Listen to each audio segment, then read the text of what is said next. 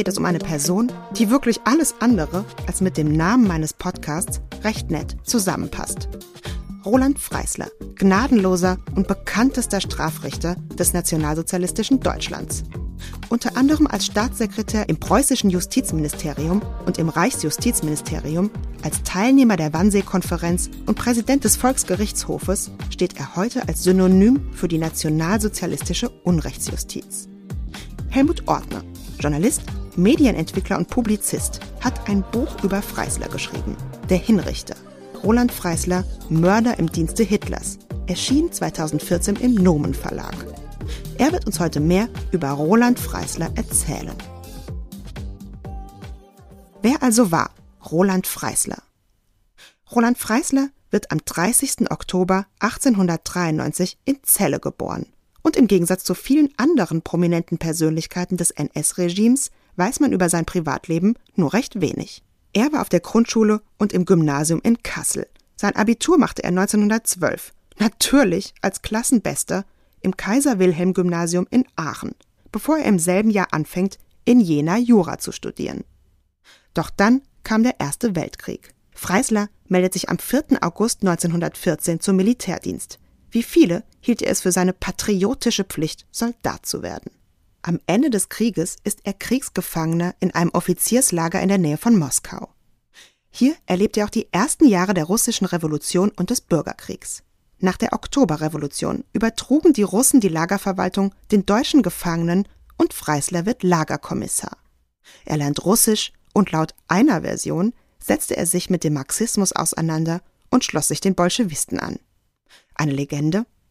Was zumindest klar ist, dieser Version widersprach Freisler selbst natürlich deutlich. Er und die Bolschewisten niemals. Nach der anderen Version zeugte seine Funktion als Lagerkommissar eher dafür, dass er schon damals fähig war, sich leicht anzupassen und neue Situationen zu seinem Vorteil zu nutzen, wie Helmut Ortner in seinem Buch schreibt. 1920 kehrt Roland Freisler nach Deutschland zurück, setzt sein Studium an der Universität Jena fort und promoviert. Nach seinem juristischen Studium wird er Rechtsanwalt zusammen in einer Kanzlei mit seinem Bruder. Er war für das Strafrecht zuständig, sein Bruder Oswald für das Zivilrecht. Ja, nur am Rande erzählt. Sein Bruder Oswald war auch Jurist, der seine Arbeit nach Ansicht der NSDAP aber wohl zu gut machte. Er übernahm 1937 im Berliner Katholikenprozess die Verteidigung von drei Mitangeklagten. Der Berliner Katholikenprozess war ein Schauprozess der Nazis gegen die katholische Kirche, gegen den Hauptangeklagten, den katholischen Kaplan Dr. Joseph Roussin, einen Widerstandskämpfer gegen den Nationalsozialismus. Als er durch seine Verteidigung den Freispruch der Mitangeklagten erlangte, wurde Oswald Freisler von Hitler selbst aus der Partei ausgeschlossen. 1939 beging er Selbstmord, nachdem ihm Unregelmäßigkeiten bei einer Verteidigung vorgeworfen wurden und gegen ihn ermittelt wurde. Roland Freisler tritt schon 1925 der NSDAP bei. Helmut Ortner wird uns jetzt aber mehr zu Freislers Karriere erzählen. Sie verlief Freislers Karriere eigentlich sehr geradlinig, sehr undramatisch, sehr karrierebewusst. Äh, am 30. Oktober 93 in der sächsischen Zelle äh, geboren, studierte er Jura und war danach äh, Anwalt, Rechtsanwalt, schon 1925 übrigens NSDAP-Mitglied, ab 32 Abgeordneter im Reichstag, so nach der Machtergreifung wurde er dann Staatssekretär, zuerst im preußischen, dann im Reichsjustizministerium.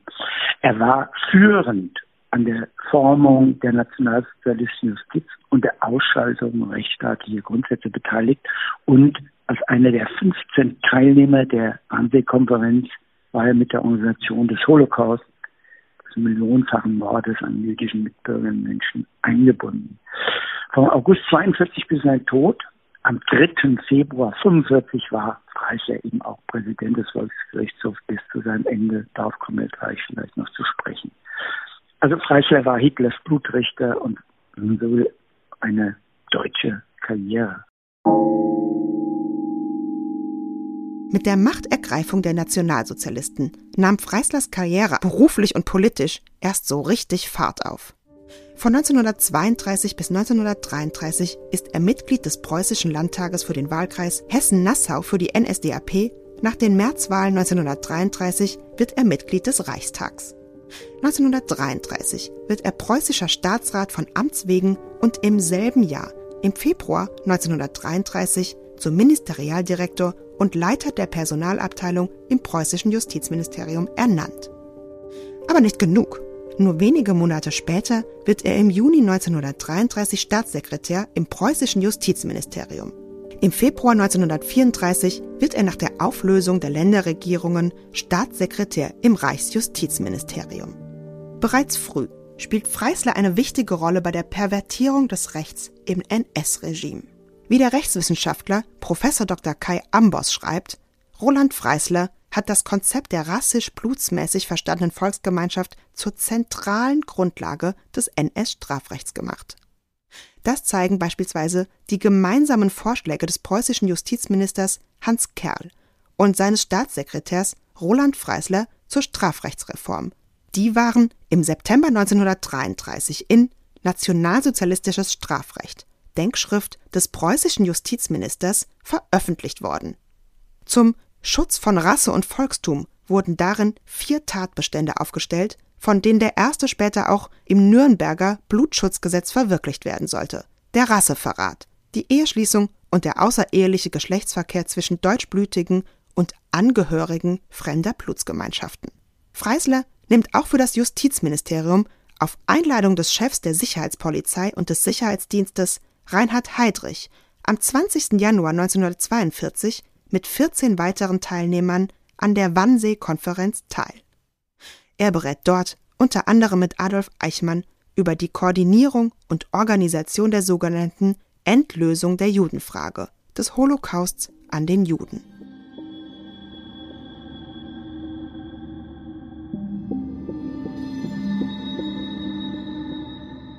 Was uns hier aber besonders interessiert. Am 20. August 1942 wird Freisler von Hitler zum Präsidenten des Volksgerichtshofs ernannt und wird, wie er oft genannt wird, zum Blutrichter Hitlers.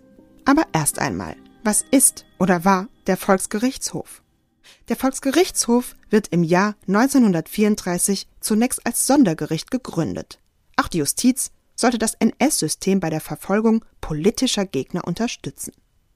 Die Sondergerichte wurden mit der Verordnung der Reichsregierung über die Bildung von Sondergerichten vom 21. März 1933 gegründet. Das bedeutete, dass zunächst für jeden Oberlandesgerichtsbezirk ein Sondergericht gebildet wurde.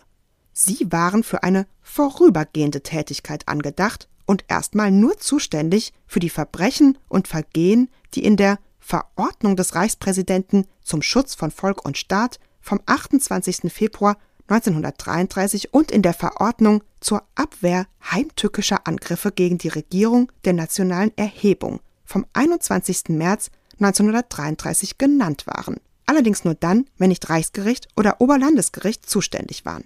Mit dem Gesetz zur Änderung von Vorschriften des Strafrechts und des Strafverfahrens vom 24. April 1934 wurde dann der Volksgerichtshof gegründet. Damit wurden dem Reichsgericht die bislang von ihm erst- und letztinstanzlich verhandelten politischen Strafsachen, insbesondere Hoch- und Landesverrat, entzogen und dem Volksgerichtshof übertragen. Nach und nach weiteten sich aber die Zuständigkeiten des Volksgerichtshofs immer weiter aus. Mit dem Gesetz vom 18. April 1936, dem Gesetz über den Volksgerichtshof und über die 25. Änderung des Besoldungsgesetzes wird der Volksgerichtshof zu einem dauerhaften und damit ordentlichen Gericht mit einem eigenen Haushalt und wird damit sozusagen zum festen Bestandteil der deutschen Gerichtsbarkeit. Nur eine kurze Zusatzerklärung für unser Allgemeinwissen. Wie ist das heute? Solche Sondergerichte wie im NS-Regime gibt es heute nicht mehr. In Deutschland ist den sogenannten ordentlichen Gerichten die Zivil- und Strafrechtspflege übertragen. Der Bundesgerichtshof steht hierbei an der Spitze der Amtsgerichte, Landgerichte und Oberlandesgerichte. Neben der ordentlichen Gerichtsbarkeit gibt es in Deutschland noch vier weitere Gerichtszweige. Die Verwaltungsgerichtsbarkeit, die Finanzgerichtsbarkeit, die Arbeitsgerichtsbarkeit und die Sozialgerichtsbarkeit. Auch hier gibt es als höchste Instanz einen obersten Gerichtshof des Bundes. Und dann ist da noch das Bundesverfassungsgericht mit der Aufgabe, über die Einhaltung der Verfassung zu wachen. Der Volksgerichtshof war ein Instrument der politischen Repression der nationalsozialistischen Willkürherrschaft. Die Senate des Volksgerichtshofs bestanden aus je fünf Richterinnen, von denen nur zwei Berufsrichterinnen sein mussten. Die übrigen drei Richterinnen waren oft regimetreue Laien, häufig aus der NSDAP, Wehrmacht und Polizei. Die Richterinnen wurden auf Vorschlag des Reichsjustizministers von Hitler persönlich ernannt. Gegen die Urteile des Volksgerichtshofs waren Rechtsmittel nicht zulässig. Die einzige Möglichkeit, gegen ein vom Volksgerichtshof gefälltes Urteil vorzugehen, war ein Gnadengesuch bei Hitler. Der wurde bestimmt oft erhört.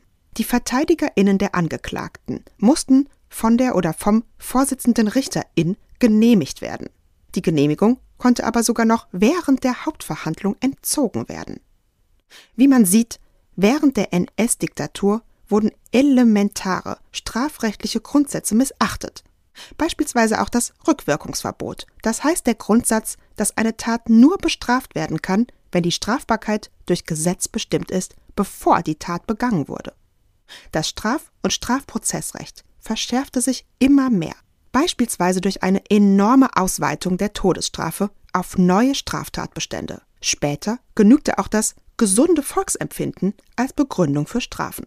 Mit der Verordnung zum Schutz gegen jugendliche Schwerverbrecher vom 4. Oktober 1939 konnte auch gegen erst 16-jährige StraftäterInnen die Todesstrafe ausgesprochen werden. Zwischen 1934 und 1945 verurteilten die RichterInnen des Volksgerichtshofs fast ein Drittel der ca. 16.700 Menschen, die vor ihnen standen, zum Tode. In den letzten Kriegsjahren wurde fast jede oder jeder Zweite mit dem Tod bestraft. Von den ca. 5200 Todesurteilen wurden 2600 durch Freislers Senat verhängt. Im Gerichtssaal galt Freisler außerdem als besonders grausam. Wie man sich das vorstellen muss, erklärt uns jetzt Herr Ortner. Freisler war unbeherrscht. Er schrie, tobte und erniedrigte Angeklagte mit Spott und Hohn. Er machte mit seiner Verhandlungsführung den Gerichtssaal eigentlich zur persönlichen Bühne. Ein fast fanatisch wahnhaftes Justiztheater.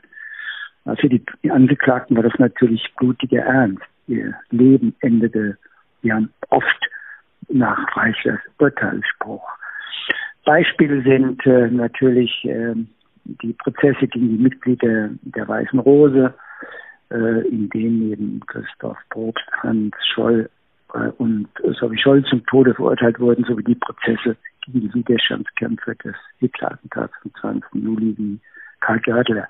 Ja, er verurteilte ähm, unter anderem eben diese Weiße Rose, aber auch Kreisauer Kreis,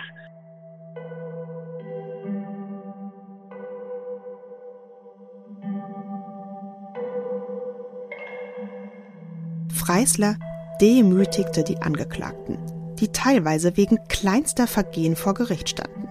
Er machte aus den Verhandlungen einen politischen Schauprozess, mit dem der kompromisslose Umgang der Nationalsozialisten mit ihren vermeintlichen Gegnerinnen verdeutlicht werden sollte.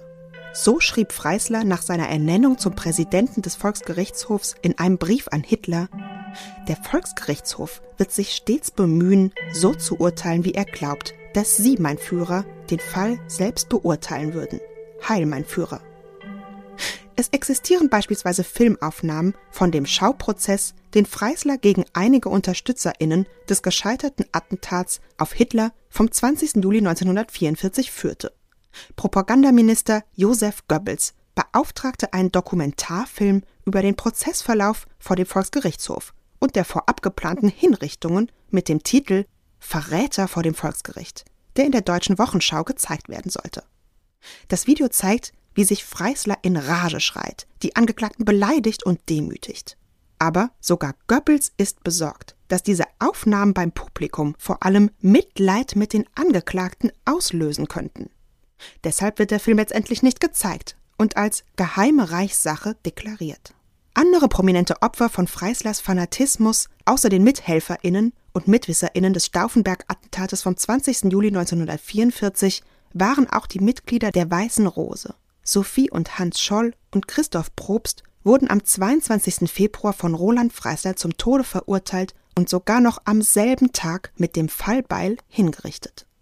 Viele NS-JuristInnen erklärten nach Kriegsende, dass sie doch die damaligen Gesetze nur angewendet hätten, sich nur an die damalige Rechtsordnung gehalten hätten, was man ihnen doch jetzt nicht vorwerfen könne. Das kann man von Roland Freisler nicht behaupten. Er war ein fanatischer Nationalsozialist, wie uns Herr Ortner jetzt erläutert. Freisler war ein überzeugter Nationalsozialist. Und er war einer der gnadenlosesten Nazirichter. Den Volksgerichtshof, dessen Präsident er ja war, nannte Freisler sogar die Panzergruppe der Rechtspflege. Und der Volksgerichtshof hatte ja nur eine Funktion, die Vernichtung jeglicher Opposition gegen den nationalsozialistischen Staat. 1934 äh, wurde äh, das Rechtsinstrument, wenn man so will, gegründet, um die Justiz stärker dem Willen Hitlers zu unterwerfen. Und die Berufung Freislers zum Präsidenten dieses Volksgerichtshofs radikalisierte diese Entwicklung natürlich weiter. Allein das Sondergericht sprach ja über 5000, genau 5200 Todesurteile und rund 2600, also die Hälfte davon verhängte allein Freislers Senat. Äh, so viel zu Freisler als überzeugter Nationalsozialist. Auch Freislers Urteile selbst sprechen von seinem Hass auf die vermeintlichen Feindinnen des Nationalsozialismus. Helmut Ortner hat einige von ihnen in seinem Buch gesammelt. Ortner betont dabei aber, dass diese Urteile nicht von der dämonischen Natur Freislers sprechen. Es waren nicht die blindwütigen Äußerungen eines Einzelnen, es war die Sprache einer unmenschlichen Justiz, eines verblendeten Volkes. Jetzt hören wir ein paar Beispiele aus Freislers Urteilen. Denn er hat sich in schlimmster Weise zum Zersetzungspropagandisten unserer Feinde gemacht und ist sich darüber auch klar. Paragraph 91b StGB. Wer es wagt zu erklären, er könne die Hand an unseren Führer legen, hat damit sein Urteil selbst gesprochen. Dann muss er eben aus unserer Mitte ausscheiden.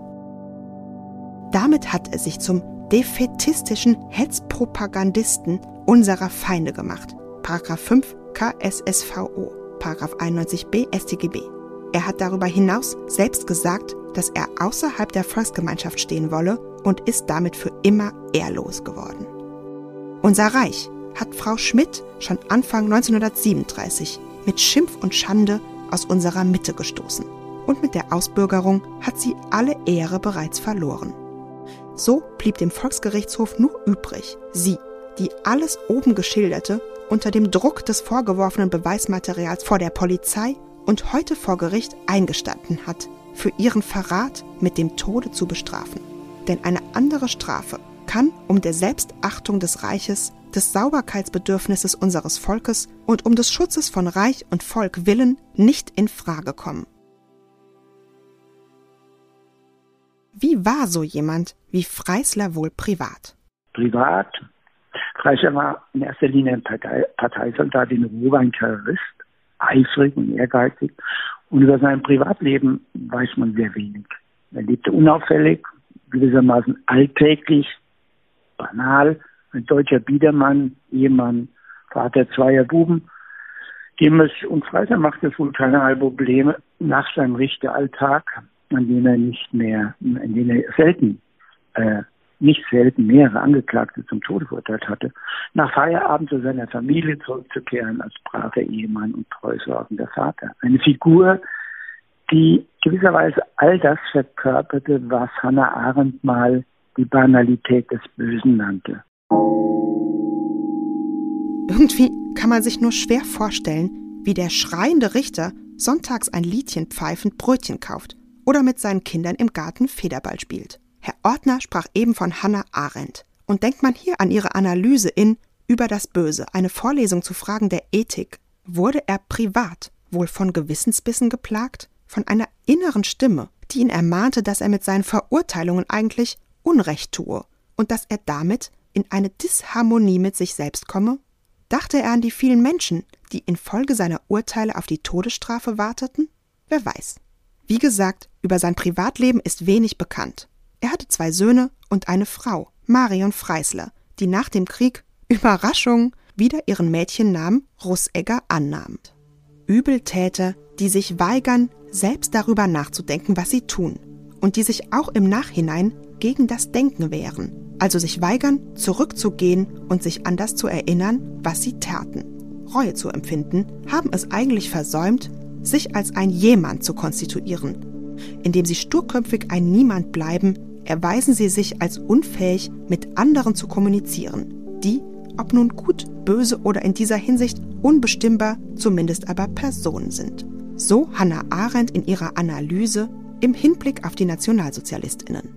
Und dazu passt irgendwie auch der Kampf von Freislers Ehefrau um Rente und Nachlass nach 1945, aus dem man schließen kann, dass zumindest sie sich nicht gerade mit der Rolle ihres verstorbenen Ehemannes im NS-Regimes auseinandergesetzt hat. Schon 1958 hatte eine Berliner Spruchkammer eine Sühnegeldstrafe von 100.000 Mark über den Nachlass Freislers verhängt. Der Hintergrund? Marion Freisler hatte erfolglos zwei als Nachlassbestandteil ihres Ehemannes beschlagnahmte Grundstücke beantragt, deren Kaufpreise angeblich aus ihrer Mitgift bezahlt wurden. Eine Spruchkammer in West-Berlin stellte allerdings fest, dass Marion Freisler bei der Eheschließung mittellos gewesen war. Die Grundstücke waren mit dem Einkommen von ihrem Ehemann gezahlt worden. Deshalb fielen die Grundstücke in den Nachlass ihres Ehemanns. Und so konnte auch eine im Sühneverfahren gegen Roland Freisler bzw. seinen Nachlass festgesetzte Geldstrafe von 100.000 D-Mark verrechnet werden. 30 Jahre später kam Marion Russegger wieder in die Schlagzeilen, wie uns Herr Ordner berichten wird. Interessant ist, dass seine Frau äh, dennoch nach dem Krieg eine ordentliche Witwenrente bekam, mit der skandalösen Begründung, ihr Mann hätte, wie die meisten der Nazi-Juristenkollegen im Nachkriegsdeutschland seine Karriere ganz sicherlich fortsetzen können und als Staatsbeamter dienen können, weiterhin dienen können. Ähm, und auch die Geldstrafe, die gegen Freisers Witwe zuvor verhängt worden war, wurde 1974 bei der Gewährung einer sogenannten Schadensausgleichsrente, so hieß es, berücksichtigt. Kurzum, die Witwe konnte in der Adenauer Republik mit einer soliden Rente rechnen und auch leben, ganz anders als die Hinterbliebenen der NS-Opfer, das waren Tausende, die um ihre kargen Rentenansprüche kämpfen mussten. Marion Russegger bekam also nicht nur eine Witwenrente, sondern ebenfalls die sogenannte Schadenausgleichsrente mit der Begründung, es müsse davon ausgegangen werden, dass Nazirichter Freisler, hätte er den Krieg überlebt, als Rechtsanwalt oder Beamter des höheren Dienstes tätig geworden wäre.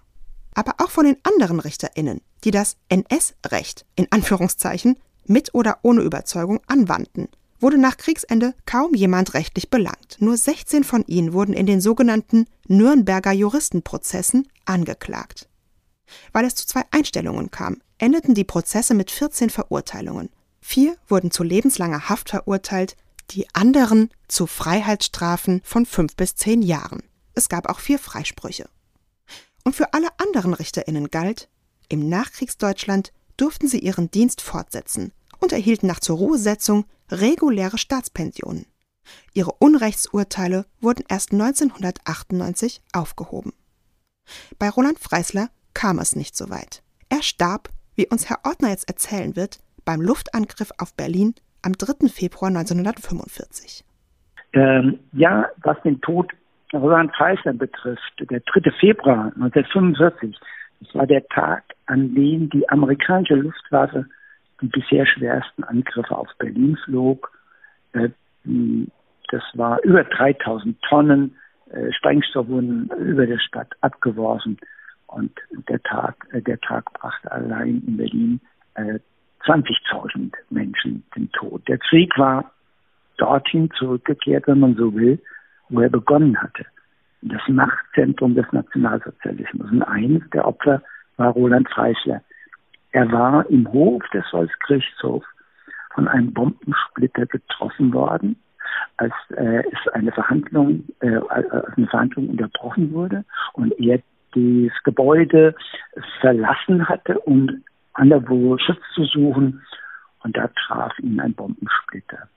Reicher, der Mörder in Robe, war tot. Und äh, ja, Freisler war einer der mörderischen Juristen in einer mordgeschwängerten Zeit. Aber einer Zeit, in der nicht allein Freisler, sondern mit ihm die ganze Justiz zu Henkern und Handlangern eines äh, ja, faschistoiden, menschenverachtenden, todbringenden Regime geworden war. Nein, er war, würde ich sagen, nicht die diabolische Figur, die man gerne aus ihm gemacht hat, äh, sozusagen eines aufgestiegenen Bösewichts aus einer jenseits gelegenen Helle. Nein, er kam aus der Mitte äh, Deutschlands, aus der Mitte des tausendjährigen Reichs, das nun in sich zusammengestürzt war. Er war ein gnadenloser Deutscher seiner Zeit. Und wenn man so will, die Deutschen hatten ihn möglich gemacht. Kann man daraus vielleicht auch etwas für heute lernen?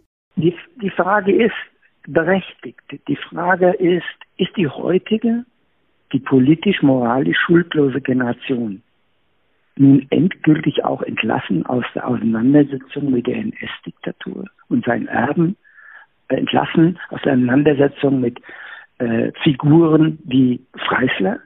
Oder beginnt nicht die Verantwortung nachfolgender Generation bei der Frage, ob sie sich erinnern will? Äh, mein Buch über Freisler versteht sich als ein Plädoyer gegen jede Verharmlosung und Relativierung der NS-Vergangenheit. Denn, das ist meine ähm, feste Überzeugung, Nazi-Vergangenheit verjährt nicht. Es gibt eine Verpflichtung und das ist die Verpflichtung des Erinnerns.